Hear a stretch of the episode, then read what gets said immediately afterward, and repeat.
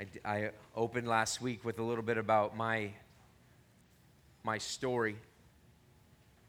And I can't remember all the details of what I told you, but uh, um, my, my story, my personal story, is one of uh, just a, a lot of experience of shame. And um, part of it just, just comes from the way that I grew up in, in life, in church. Um, but I, I think I remember like the most, uh, most difficult parts of my story. I don't know why I'm tearing up right now. There's probably some good reasons for that, but the, the most di- difficult parts of my story are, are things that, uh, that, that labeled me, that labeled who I am. What an amazing song to have just sung. It talks about there's a, a relabeling that happens in our life when, when we become believers. I hope I can make it through this sermon. We are, I'm not even sure we're a minute in here, but uh, my story um, growing up in a, in a Christian home, it was uh, kind of a fundamentalist Christian home. There's a lot of moral expe- expectation from uh, that church environment. There's an expectation that I would be good and that I would do what's right. And so I was dogged as a, as a young kid with the idea that I better be good or dad will lose his job because my dad was a preacher. You can't be a preacher when your kids are uh, hellions like I was. So I had to get good at covering it up. I had to get good at covering up the fact that I was somebody who was deeply in need of, of change. And then I went to school and I was a bad student. And uh, I did not excel in that at all. And uh, there was a lot of shame from that. And in our school, there was corporal punishment. So if you didn't do your homework, you were pulled out of class and you were spanked. And everybody knows you got spanked because you came back in crying like I am right now, you know? And so there was shame in, involved in that. And so I, I kind of came to this place where I was like, uh, I hated reading, I hated doing homework, I hated doing anything. And there was, there was, uh, went on from there and, and just, there, there was just this sense of I cannot please God. Like if I, if I have a relationship with God, then why can't I please Him? Why can't I make Him happy? Why can't, why can't, um, why can't I do what's right? And so, so much of that spoke shame over my life because it was, it was really true. I was a guy who, who uh, just struggled, struggled so much with growing up in a religious home and uh, not being able to fulfill all the standards that I thought were set for me, not being able to fulfill anything in school. And so I think I told you last week um, just about how I had kind of been discipled by my older brother, uh, not in the ways of Jesus, but in the ways of, of how to survive in life, how to survive life according to a worldly way. And I, I love my brother deeply. Um, um, but it, we just figured out how to survive. We figured out how to, how to do that. I don't know what your story is like, but I, I'd be willing to bet that if we sat and we talked about your story, that um, there's many of us in this room that have deep pain. Some of us have deep pain that we don't even know about yet. There's deep pain. There's many, many people in this room that have been sexually abused, more women than men. There's uh, many people that have been physically abused. There's many people, and it's not just like the, bad stuff, but it's, it's even the, uh, or the really bad stuff, but it's, it's even just the way that you felt about your parents. It's the way that you grew up. It's the way that you experienced life. I'll bet if we sat down and, and had talked about your story, and if I really got to know you and, I, and, and you felt comfortable sharing, that there would probably be some deeply hurtful things in your life that would, that would make you cry then I wouldn't feel so bad about me crying on stage, right?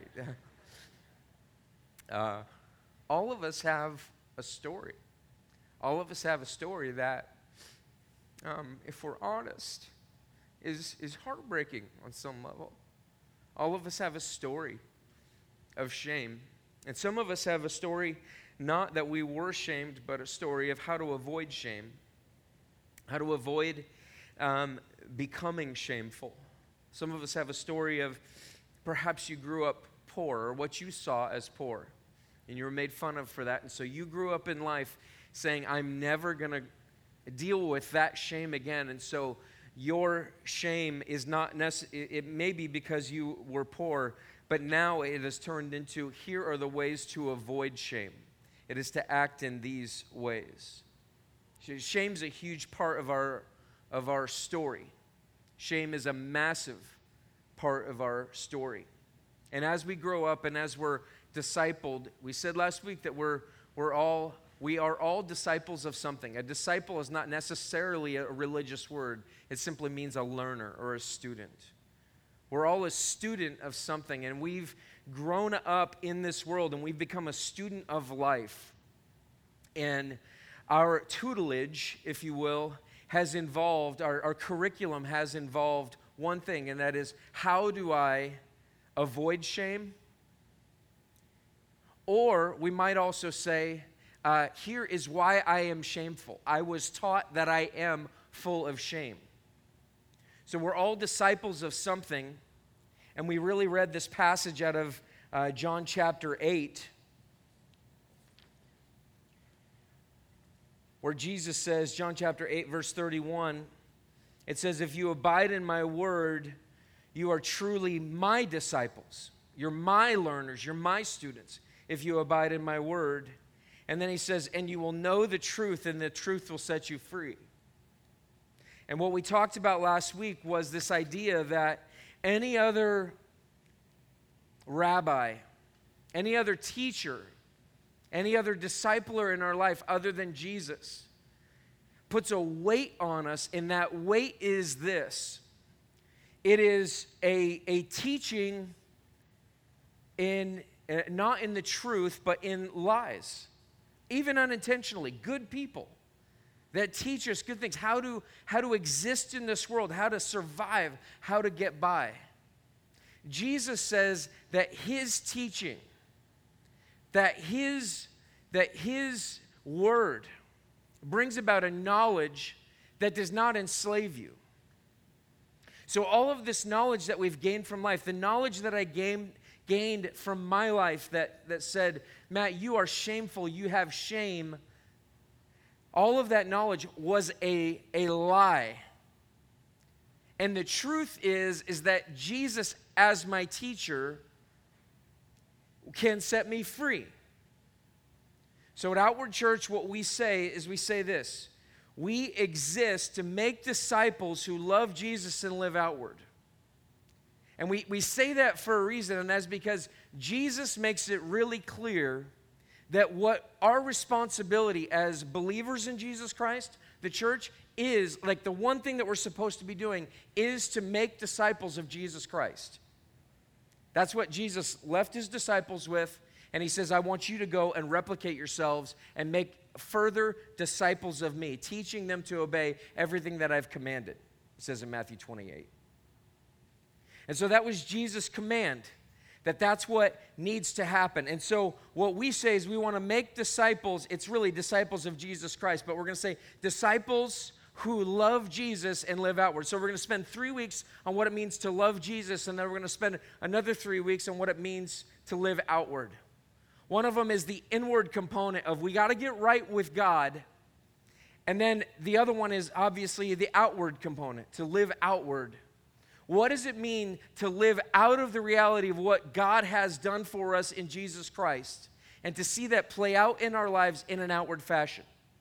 So that's what we're doing over the next uh, couple of weeks. Today, we're talking about his story. Disciples who are marked by Jesus. Disciples who are mar- marked by Jesus are marked by his story his people and his rule. In fact, I think we have some slides in there. I, I think I forgot to tell you to put them in there. They may or may not have them, but we exist to make disciples. Is there another one that says his? Oh, there we go. Love Je- disciples who love Jesus are marked by his story, his people, and his rule. So we're going to be talking about his story. If we are going to be people, disciples, what does a disciple mean? A disciple is somebody who is marked by his story. We just got kind of done talking about my story, but we want to be marked by his story. So here's the thing why do we need his story? Because our story, the theme of our story, that we've been taught as a learner or a disciple is to, uh, the theme of that story is shame and how we deal with it. The theme of our current story before Jesus Christ is how we deal with shame. And the problem is is that we often keep reverting to that. Instead of staying in line with Jesus' story, we're in line with our story and we we we, we keep kind of leaving that and going to another story. So I've been reading a book by Curt Thompson and it's called The Soul of Shame. And he kind of talks about this idea that each of us have an internal narrator that comments on the events of our lives and endows those events with various meanings. That narrator tells us why we should feel shame and also provides solutions to help us avoid shame. So each of us has an internal narrator. Inside of our minds, that narrator is coming from all of our experiences in life. And that narrator is telling us you will feel shame if you do this. In some ways, it's a good gift from God because it helps us avoid doing really bad things.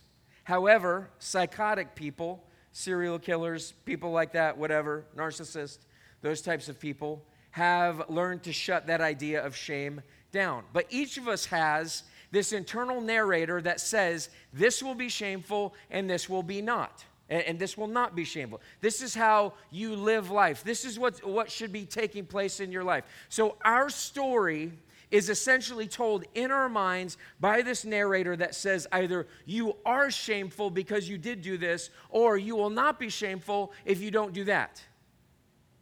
So, we have this internal narrator. This guy, Curt Thompson, goes on to say this. He says, Shame is not just a consequence of something our first parents, that's Adam and Eve, did in the garden. Shame is not just a consequence of what of their sin in the garden. It is the emotional weapon that evil uses to one corrupt our relationships with God and each other and two disintegrate any and all gifts of vocational vision and creativity. What this is saying is that like shame is the driving force behind my disconnection with God and it's also the driving force behind my disconnection with other people. Shame is the reason why my relationship with my spouse is tested at times. Shame is the reason why I have bad relationships in uh, my work. Shame is the reason why I don't operate out of freedom, but I operate out of guilt, or I operate out of uh, desire for glory for myself he goes on to say, These gifts, these gifts that we uh, don't use because of shame, include any area of endeavor that promotes goodness, beauty, and joy in and for the lives of other, whether that be teaching our first graders, loving our spouse well, managing forests, conducting healing prayer services, creating a new medical technology, offering psychotherapy, or composing symphonies. This shame keeps us from that. Shame is a primary means to prevent us from using the gifts we have been given. And those gifts enable us to flourish as a light bearing community of Jesus followers who work to create space for others who wish to join it to do so. Shame, therefore, is not simply an unfortunate, random emotional event that came with us out of the primordial evolutionary soup. It is both a source and result of evil's active assault on God's creation and a way for evil to try to hold out until the new heaven and earth appear at the consummation of history. Our shame, what we deal with from our past, is ultimately the driving force behind why things are not working well. Think about the major events in our world today. Think about the, the, like, uh, when, when you really think about it, when you get down to it, when you look at whatever it is that happens in our world today, you can pinpoint, you can look back at why did this person commit that heinous act?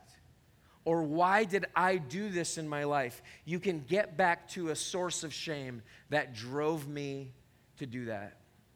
That drove me. I don't have the success that I want, and so I cheat and steal to get it. Why did I cheat and steal to get that? Because I felt shame because I did not have the success that I wanted. It just it goes on and on. Shame is driving our story. And the problem is is that our world says, "Hey, never mind that. Don't feel any shame. Don't pay any attention to that." You hear that all the time when it comes to areas of sexuality, when it comes to the way that we live, or uh, any, any such thing. Our world is repeatedly saying to people, don't let anybody tell you not to do this or not to do that. You be you, you do what you're going to do. And we're putting that out there for people as though this is the truth, as though the truth is that if you if you just shut down that area of shame then you'll be just fine. You'll be just fine you can go on living life and they, they will point the finger at the christians the evangelical christians. They'll, they'll call us fundamentalists because our view on, uh, on biblical sexuality biblical marriage they will call us all those names. But the truth is our world gets worse and worse and worse. Our story is one of shame because we've been discipled, we've been taught by this world. And Jesus says, You must abide in my word, then you are truly my disciples, and you will know the truth, and the truth will set you free. What's the truth? What's the truth about you and I and about our story? Ephesians chapter 2, verse 1, tells the story in stark terms. What is our story? Ephesians chapter 2, verse 1 says, And you were dead in the trespasses and sins in which you once walked. And you were dead. He's talking to people who are Christians. And he's saying to them, This is who you were before Christ. All of that, that discipleship that you gained from this world, every, everything that you look at your life, you say, You know, I've lo- learned a lot of good things, all of that stuff. Jesus looks at it, God looks at it, and he says that there's a death there that there's a death that came about because of our first parents' sin. Yes, Adam and Eve's sin brought sin to all of us. So we were doomed from the beginning. But the truth is, is that this deadness is working its way out in our life. And this deadness is saying that you are shameful or you will experience shame if you do not act in these ways. And what God says is this you were dead in the trespasses and sins in which you once walked, following the course of this world, following the prince of the power of the air, the spirit that is now at work in the sons of disobedience, among whom we all once lived in the passions of our flesh, carrying out the desires of the body and the mind, and were by nature children of wrath like the rest of mankind. Now, we'll stop right there. What, what is that saying? It's saying what the truth is. It's saying the reality about who I am is that I'm completely lost. All of the discipleship that I received prior to Jesus was all a discipleship in learning shame and learning sin. And ultimately, it comes back to the prince of the power of the air. Who's it talking about? The evil one, Satan. It's saying that this world is dominated by this evil one who is propagating death. He's bringing about death. And he's doing that through bringing shame on us. He's doing that so that we experience shame, so that we can be told a lie, which is you don't need God. You don't need God to, to tell you anything. What's he say to Eve? God knows that you'll be like God, knowing good and evil. You know better than God. Listen to your earthly disciplers. Listen to them. Eat of this fruit, and your eyes will be opened. You'll be like God. You're not going to feel shame. But the truth is, what happens to Adam and Eve is this is that they immediately become aware of their nakedness. And there was immediately shame because they went and hid. See, our lives are one of hiding. Our lives are one of hiding as we hide because of our shame. As we, as we hide our true intentions, as we hide what's actually going on in us. And so, what has to happen first is that in order to understand his story, you got to start with your story and your story, and you have to say the truth about your story. You got to believe the truth about who you are and who we are. And the truth about us is that we're dead in our trespasses and sins. There's no amount of me working or trying to be a good person. There's no amount of me kind of cleaning myself up so that I can be acceptable to God. What this says is it's de facto, it's like you're dead you don't have a prayer, you cannot make it out of this shame cycle. You cannot do anything to change that. So, the first thing that we need is we need the truth about us and about our story. Our story is a story of shame that re- results in death ultimate, final, complete, eternal death slash damnation. That is our story. So then the question is this what is his story? What is the story of God? Well, here at our church, we talk about the gospel. We talk about the gospel a lot, but I, I wanted to break it down more so that we can kind of understand okay, here's our story. We're dead in our trespasses and sins. Our shame it's ha- is having its way in our life. We have no way out of that. But the gospel is God's story of redemption that comes to fulfillment in Jesus' life, death, burial, and resurrection. It has the possibility of not just morally restraining you, as Tim Keller says, but supernaturally changing you. See, many people come to church and they think, I need to be morally restrained my story. I need to morally restrain the girls that I'm with as a young man. I need to morally restrain the alcohol that I'm drinking, the, the drugs that I'm taking part in. I need to morally restrain the fact that I was shoplifting all the time. I need to morally restrain. I just have to stop this. But what the gospel says is that it cannot be about my moral restraint, it has to be about supernatural change. It must be about supernatural change, otherwise, nothing happened in your life. His story is what changes us. Look at 1 Corinthians chapter 15 verses 1 through 4. 1 Corinthians chapter 15 verses 1 through 4. The apostle Paul says this to the church in Corinth. He says, "Now I would remind you brothers of the gospel I preach to you, which you received, in which you stand, and by which you are being saved. If you hold fast to the word I preached to you, unless you believed in vain. For I delivered to you as of first importance what I also received that Christ died for our sins in accordance with the scriptures, that he was buried, that he was raised on the third day in accordance with the scriptures.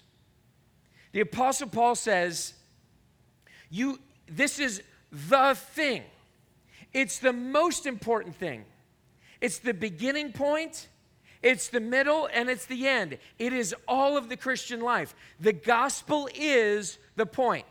If you come in here today and you say, I don't know what Christianity is about, the, the place where we start and end is the gospel. Paul says, I want to tell you again what the gospel is. And what is the gospel? The gospel is a story. The gospel is God's story of redemption throughout all of time. And it comes to fulfillment in Jesus. That's why Paul says that Christ died for our sins in accordance with the scriptures, that he was buried, and that he was raised on the third day in accordance with the scriptures. The most important thing about our life is the gospel. Look at Galatians chapter 1, verse 6. Through, uh, 6 through 9. Galatians chapter 1, verse 6 through 9. I am astonished that you are so quickly deserting him who called you in the grace of Christ and are turning to a different gospel. Stop right there for a second. The perennial habit of Christians throughout all of time has been that they believe the gospel and then they desert the gospel. There's a, not all of us in here grew up in church, but many of us did. And what happened was this someone would say, the music would be playing in the back, and they'd say, if you want to receive Jesus Christ, I want every head bowed, I want every eye closed, no one looking around, no one's going to say anything. Just raise your hand and you can and you can receive Jesus. Now let me just say something real quick. That that is legitimate. You may have raised your hand and you became a believer. That happens. That that did happen. Billy Graham crusades. There's people in this room, I think, that came to faith through a Billy Graham crusade. Praise God for that. But the problem with that was was that people believed that the gospel was for the hand raising. That's what I did. And not that the gospel was for my life. Jesus says, If you abide in my word, then you are truly my disciples. Jesus didn't say, If you pray a prayer, then you're my disciples. Jesus didn't say, if you walk an aisle and come forward, then you're my disciples. Jesus didn't say, if you live morally. Jesus didn't say those things. Jesus said, if you abide in my word, then you are truly my disciples. And abiding in his word is different than just walking an aisle. And so these people were deserting him who called you in the grace of Christ, and they're turning to a different gospel. So, what were they turning to? He says in verse 7, Galatians chapter 1, uh, uh, verse 7, not that there is another one, but there are some who trouble you and want to distort the gospel of Christ. That's true today. There's many people who unintentionally even are distorting the truth.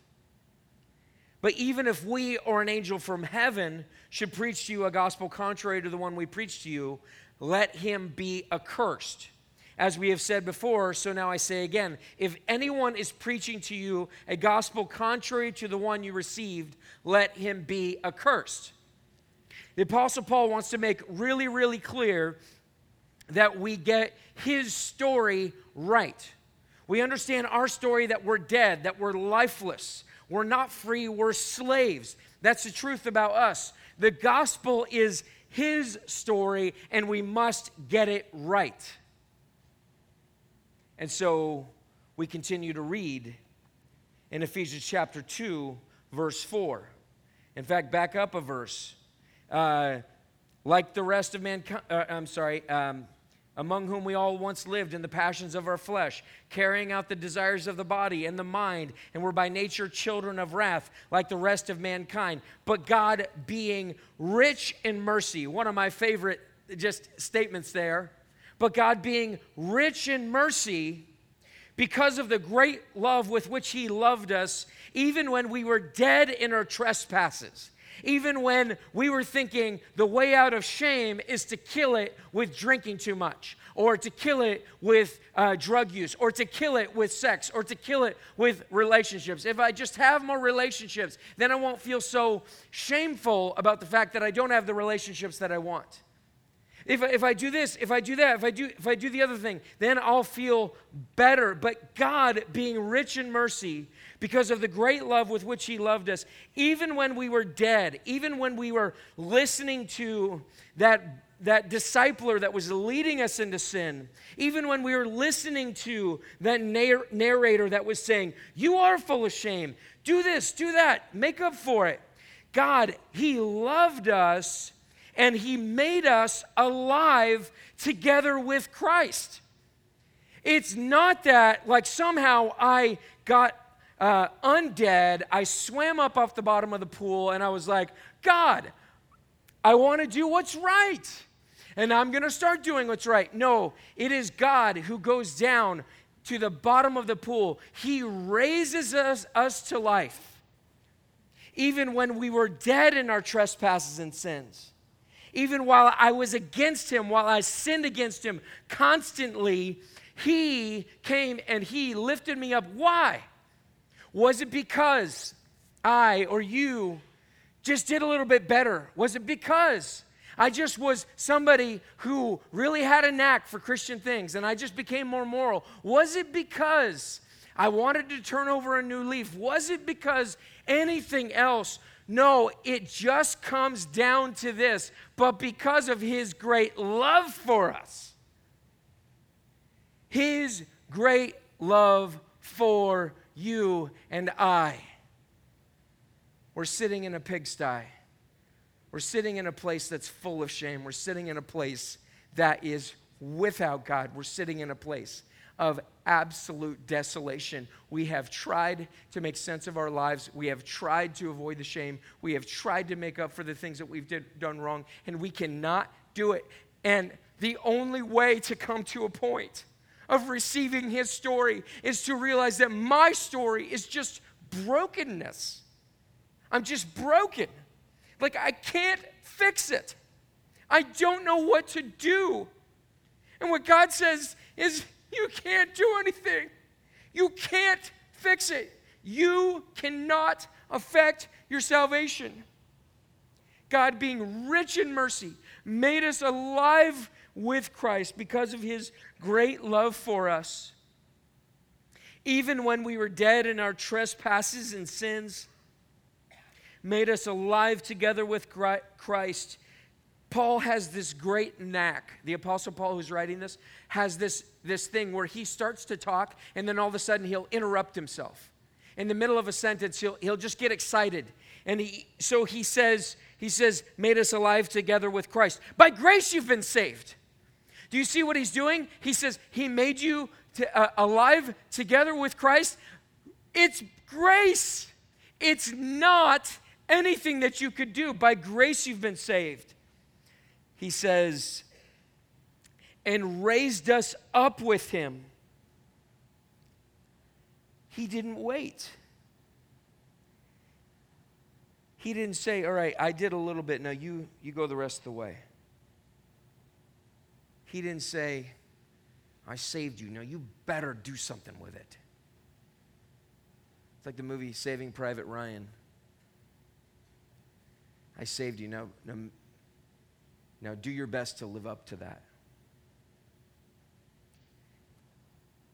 What this says is that he wasn't waiting for us to do our best. He raised us up with him and he gave us a place of honor. He seated us with him in the heavenly places in Christ Jesus.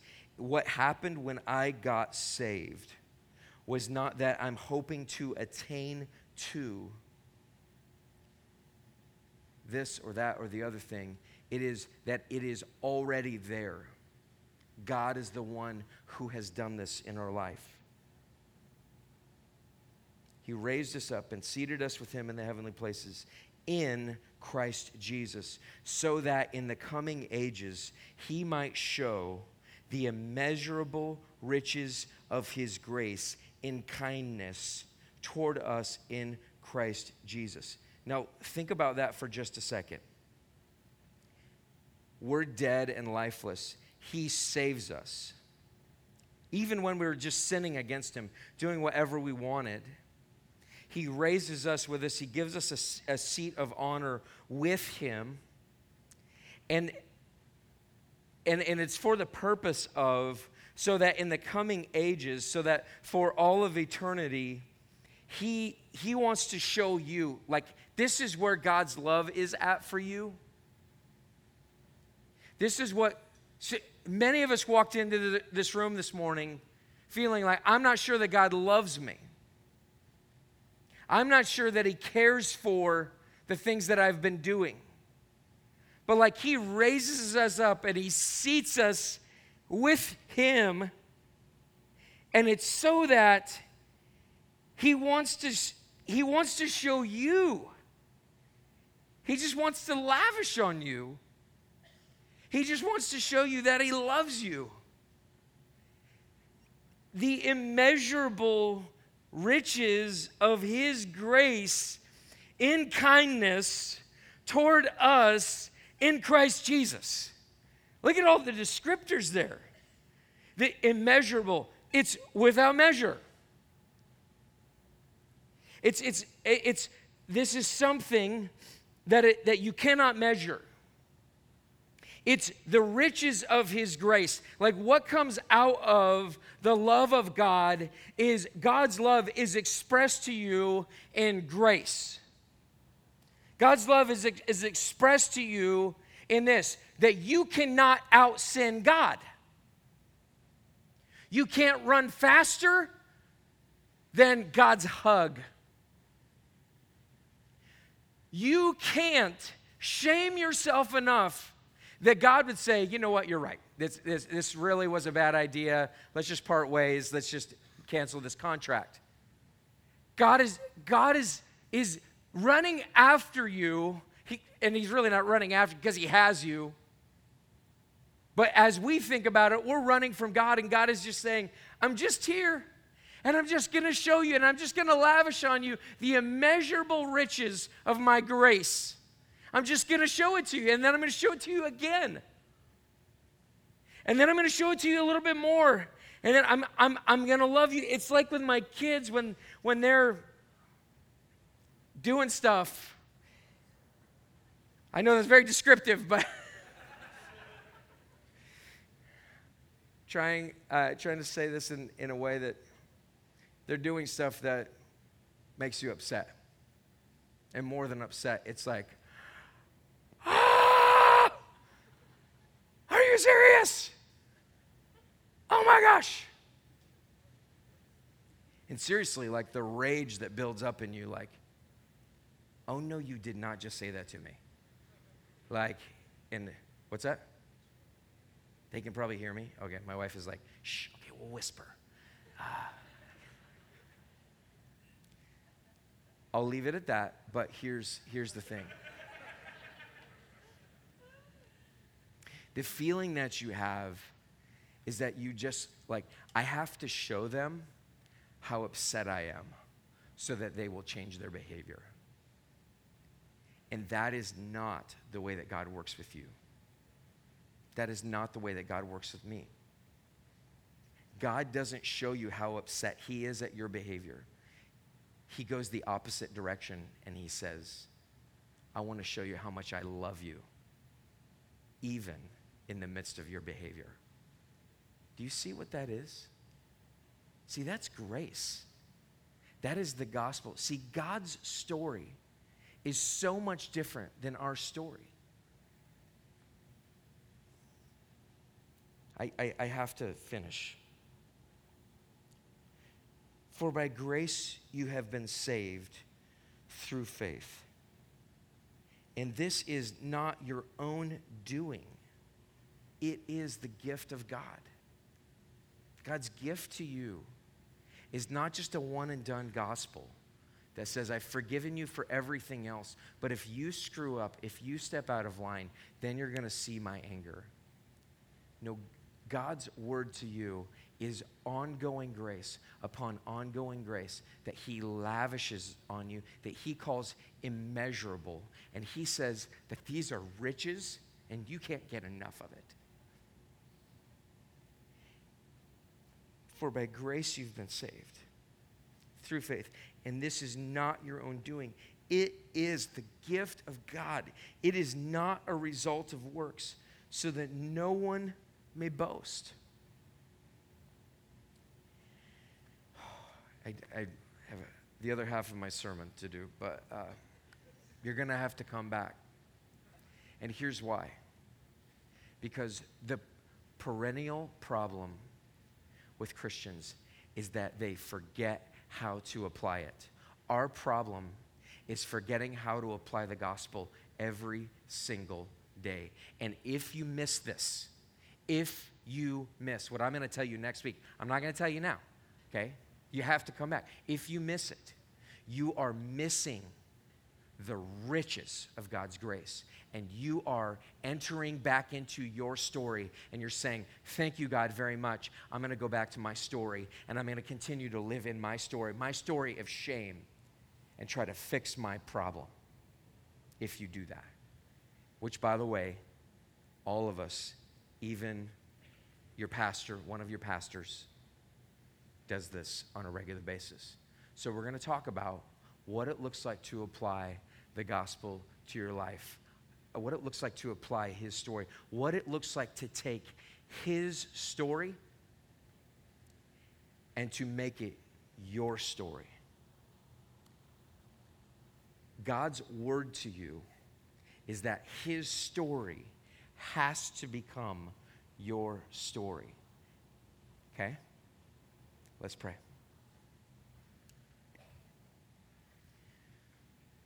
Lord Jesus, this morning, I'm praying so much for those in this room that don't feel your gospel. Lord, the truth is, I feel like that all the time. When I say, Lord, I don't feel your gospel today, I don't feel the truth of your story, your love for me. God, so I'm praying right now that supernaturally that you would insert in us the faith to believe the truth about how much you love us and how much you care for us. And Lord, that it would supernaturally change us, not just morally restrain us from sin, but Lord, that we would be different people as a result. Lord, I'm praying that for us. Lord, for those that walked in thinking that they needed to fix themselves before they came to God, that they need to be more moral. Lord, I pray that you would do away with that ridiculous notion that they could ever fix themselves enough that they'd see themselves as dead without God and see themselves as alive when they truly believe your story for them. It's in your name we pray. Amen.